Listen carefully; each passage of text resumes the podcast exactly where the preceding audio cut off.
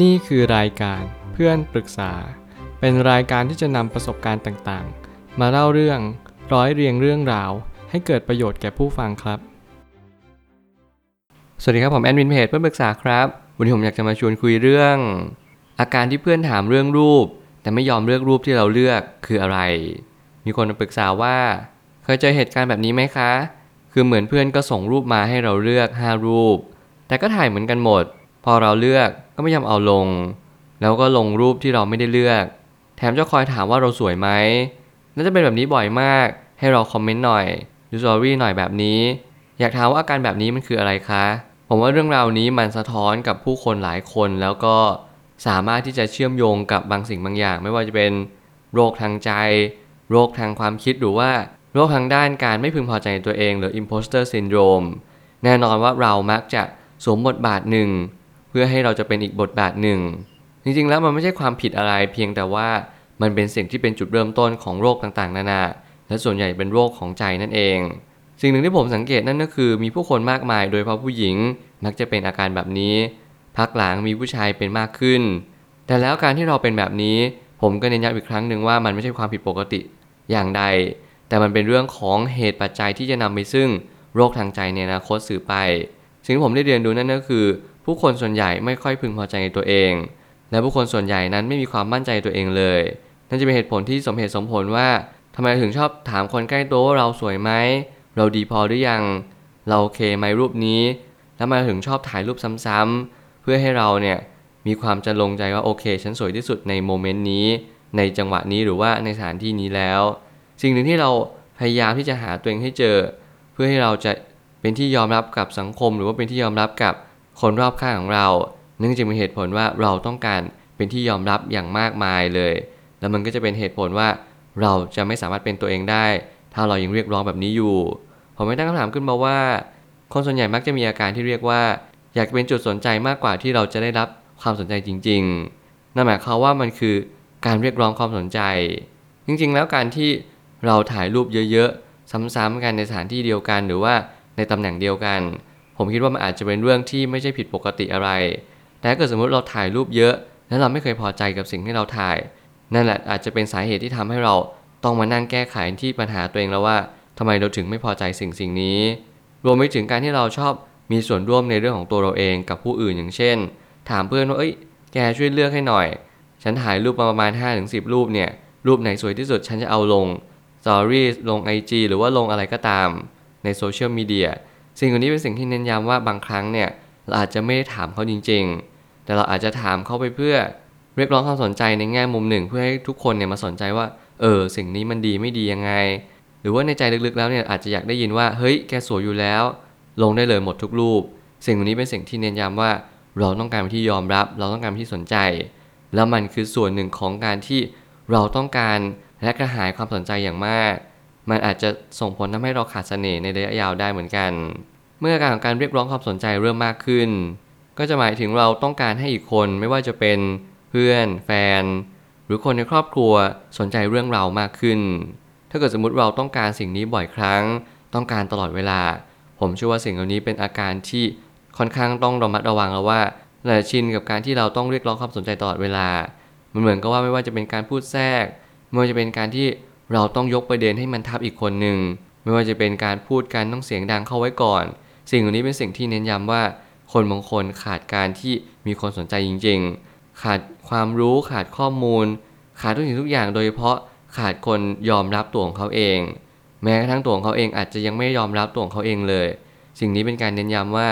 เราต้องปรับปรุงในชีวิตอย่างเร่งด่วน เราต้องปรับมุมมอง ปรับวิถีชีวิตให้มันสอดรับกับสิ่งที่เราต้องการ ถ้าเราต้องการที่ยอมรับ จงยอมรับตัวเองก่อน จงเรียนรู้ว่าสิ่งใดที่ควรทำสิ่งใดที่มีคุณค่า เราทำหรือยัง เราเร่งทำแค่ไหน และสิ่งสิ่งนี้มันสามารถตอบโจทย์คนรอบข้างและตัวเอง มากน้อยเพียงใด สิ่งนี้ต้องได้รับการแก้ไขและปรับปรุงอย่างแน่นอน แต่การที่คนอื่นสนใจไม่ได้หมายความว่าเขาจะต้องการคำแนะนำอย่างแท้จริง เพียงแต่เขาต้องการให้เราสนใจเขาแค่นั้น นั่นคือสิ่งที่เขาต้องการในเบื้องหลังทั้งหมด ผมเชื่อว่าคนประเภทนี้ แน่นอนถ้าเกิดสมมุติว่าเราไม่ได้เข้าข้างเขา ให้เราพยายามจะมองแบบในรายละเอียดที่ปลีกย่อยเลย เราก็จะมองเห็นว่าเขาเนี่ยต้องการแค่ อยากจะพูดอยากจะคุยเรื่องตัวเองเท่านั้น เขาไม่ได้ต้องการคำแนะนำจริงๆหรอก เขาไม่ต้องการว่าโอเคเขาควรจะปรับปรุงไงเขาควรจะแก้ไขอย่างไร เพราะเขาต้องการแค่ว่าโอเคฉันสวยแล้วฉันพอใจแค่นี้ หรือว่าฉันต้องการที่ให้คนชมเชยฉันการติชมฉันเป็นเรื่องที่บางครั้งเนี่ยอาจจะรับไม่ค่อยได้ด้วยซ้ำยังไงแล้วก็อยากให้ชมอย่างเดียว การติขอให้พอสหรือว่าขอให้โฮไว้ก่อน สิ่งนี้เป็นสิ่งที่เน้นย้ำว่าบางครั้ง เราจะมีจิตใจที่อ่อนแอตามมาด้วย แล้วมันทำให้เรามีความคิดที่คับแคบต่อคำวิจารณ์ ถ้าเกิดสมมติเราอยู่ในโลกกว้างเนี่ยเราต้องรู้ว่าสิ่งใดดีสิ่งใดไม่ดีแยกแยะให้ออกก่อน ให้เราค่อยเลือกสรรว่าเราเนี่ยใกล้เคียงกับมาตรวัดหรือว่าบรรทัดฐานในสิ่งที่สังคมให้มาหรือเปล่า แน่นอนเดี๋ยวนี้หน้าตาพิมพ์นิยมเกิดขึ้นมาเยอะเลย บางคนหน้าตาที่ไม่ตรงตามพิมพ์นิยม อาจจะมองว่าขี้ริ้วขี้เหร่อาจจะมองว่าสิ่งเหล่านี้เป็นสิ่งที่ไม่สมควรว่าจะเรียกว่าสวย หรือว่าน่ารักใด ๆก็ตาม แต่ผมก็ยังเชื่อว่าความสวยความน่ารัก มันเป็นเรื่องของความเป็นปัจเจกชน มันเป็นเรื่องของลักษณะท่าทาง กิริยามารยาทหรือว่าการวางตัวบุคลิกลักษณะ สิ่งเหล่านี้เป็นสิ่งที่เน้นย้ำว่าเราไม่จำเป็นจะต้องไปตาม หรือว่าไปฟังใครให้มันมากมาย สังคมไม่ยอมรับในวันนี้ ไม่ได้หมายความว่าวันหน้าเขาไม่ยอมรับ พิมพ์นิยมไม่ได้หมายความว่าดีอย่างเดียว แต่ก็สมมติเราหน้าตาพิมพ์นิยมอยู่แล้ว เราจะรู้สึกโอเค แล้วเราอาจจะรู้สึกว่าจะลงใจมากขึ้นที่เราไม่ต้องไปเรียกร้องหรือว่าไปไขว่คว้าให้คนมายอมรับในสิ่งที่เราเป็น แต่สิ่งหนึ่งที่สำคัญที่สุดยอมรับเองก่อน แต่ละคนไม่เหมือนกัน เราจะไปเหมือนเขาไม่ได้ และเราเนี่ยก็จะทำให้คนอื่นเหมือนเราไม่ได้เช่นเดียวกัน การเสพติดความสนใจ จะทำให้คนที่เรียกร้องความสนใจขาดเสน่ห์จนกระทั่งเขาขาดการเชื่อมต่อกับผู้คน ด้วยความรู้สึกที่แท้จริง เหมือนบางคนก็ต้องการแค่ให้รับรู้พอ เหมือนกับว่าถ้าเกิดสมมติว่าเราเข้าสังคมบ่อยๆ เราจะสังเกตเลยว่าแต่ละคนเนี่ยมีความอิ่มเอมใจ มีความอบอุ่นใจรวมไปถึง บางคนมีความขาดตกบกพร่อง มีความหิวกระหาย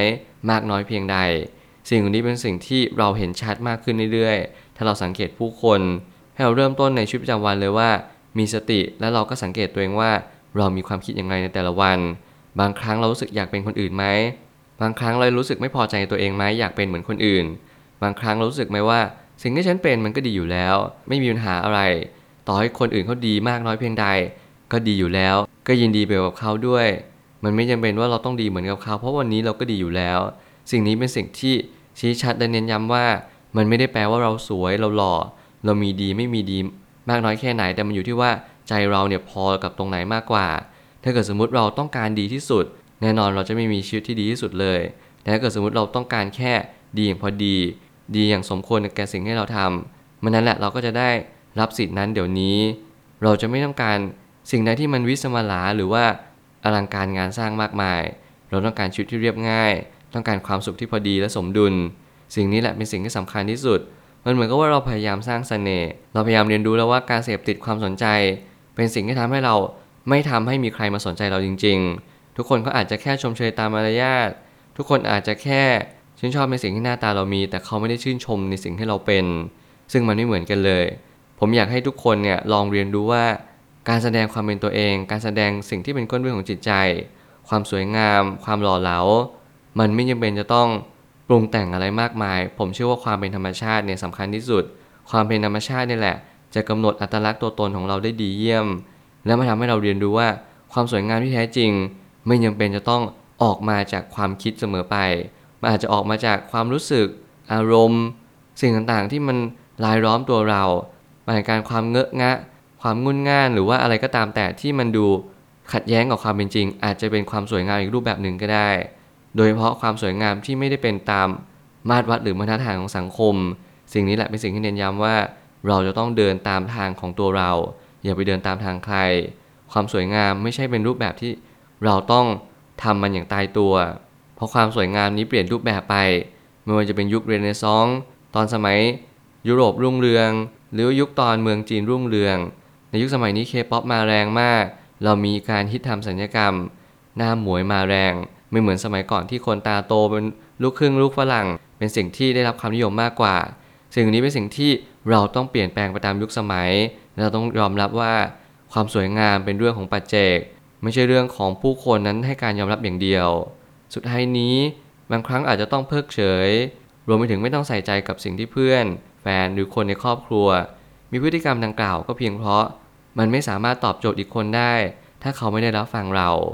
ในกรณีที่เราถึงปลายทางแล้วว่า เราไม่สามารถที่จะเปลี่ยนแปลงเพื่อนคนนี้ได้ เราไม่สามารถเปลี่ยนแปลงคนคนนี้ได้ไม่ว่าเขาจะเป็นใครก็ตาม เราแค่ยอมรับว่าโอเคเขาต้องการอะไร เราก็ทำให้เขาแค่นั้นพอ เราจะไม่จำเป็นจะต้องไปอินกับเขามากว่า เฮ้ยทำไมถามบ่อยจังทำไมชอบให้ชมว่าสวยเหรอ หรือจริงๆ แล้วเป็นคนขาดความอบอุ่น ขาดทุกสิ่งทุกอย่าง ผมเชื่อว่าสิ่งเหล่านี้เป็นสิ่งที่เราแต่ละคนนั้นไม่เหมือนกัน ถ้าเกิดสมมติเรามีความเมตตา มีความเข้าใจเพื่อนคนนี้ มีความเข้าใจบุคคลคนนี้ได้ เราก็จะมีความสุขมากขึ้น แน่นอนผมมีคนรู้จักมากมายที่เป็นลักษณะนี้ผมก็ยังมีความคิดว่า เรายังสามารถที่จะช่วยเหลือเขาได้บ้างบางครั้ง และบางครั้งที่เราไม่อยากช่วยเราก็บอกเขาตรงๆ สิ่งนี้เป็นสิ่งที่ไม่ใช่เรื่องน่าเกลียด เราทุกคนมีอิสระในการที่เราคิดที่เราทำและเราพูด ขอให้เราพูดคิดและทำเป็นไปในทางที่ดีและถูกต้อง มันจะทำให้เรามีเพื่อนและมีเสน่ห์มากขึ้น แถมตัวเราเองเราก็ยังเข้าใจอีกว่า การให้เราจะถ่ายรูปให้สวยได้นั้น มันต้องมีมุม แต่ละคนนั้น หน้าตาไม่เหมือนกันรูปร่างไม่เหมือนกัน เราก็จะฝึกฝนที่จะถ่ายรูปอย่างสวยงามมากขึ้น วันหนึ่งเราอาจจะเป็นที่ป๊อปปูล่าของเพื่อน และมันทำให้เรามีกิจกรรม ที่ทำให้เพื่อนเรานึกถึงเราตลอดเวลา สิ่งนี้แหละสำคัญที่สุด ผมเชื่อว่าทุกปัญหาย่อมมีทางออกเสมอ ขอบคุณครับ รวมถึงคุณสามารถแชร์ประสบการณ์ ผ่านทาง Facebook Twitter และ YouTube และอย่าลืมติด Hashtag เพื่อนปรึกษาหรือ f r ร e n d t a l k ด้วยนะครับ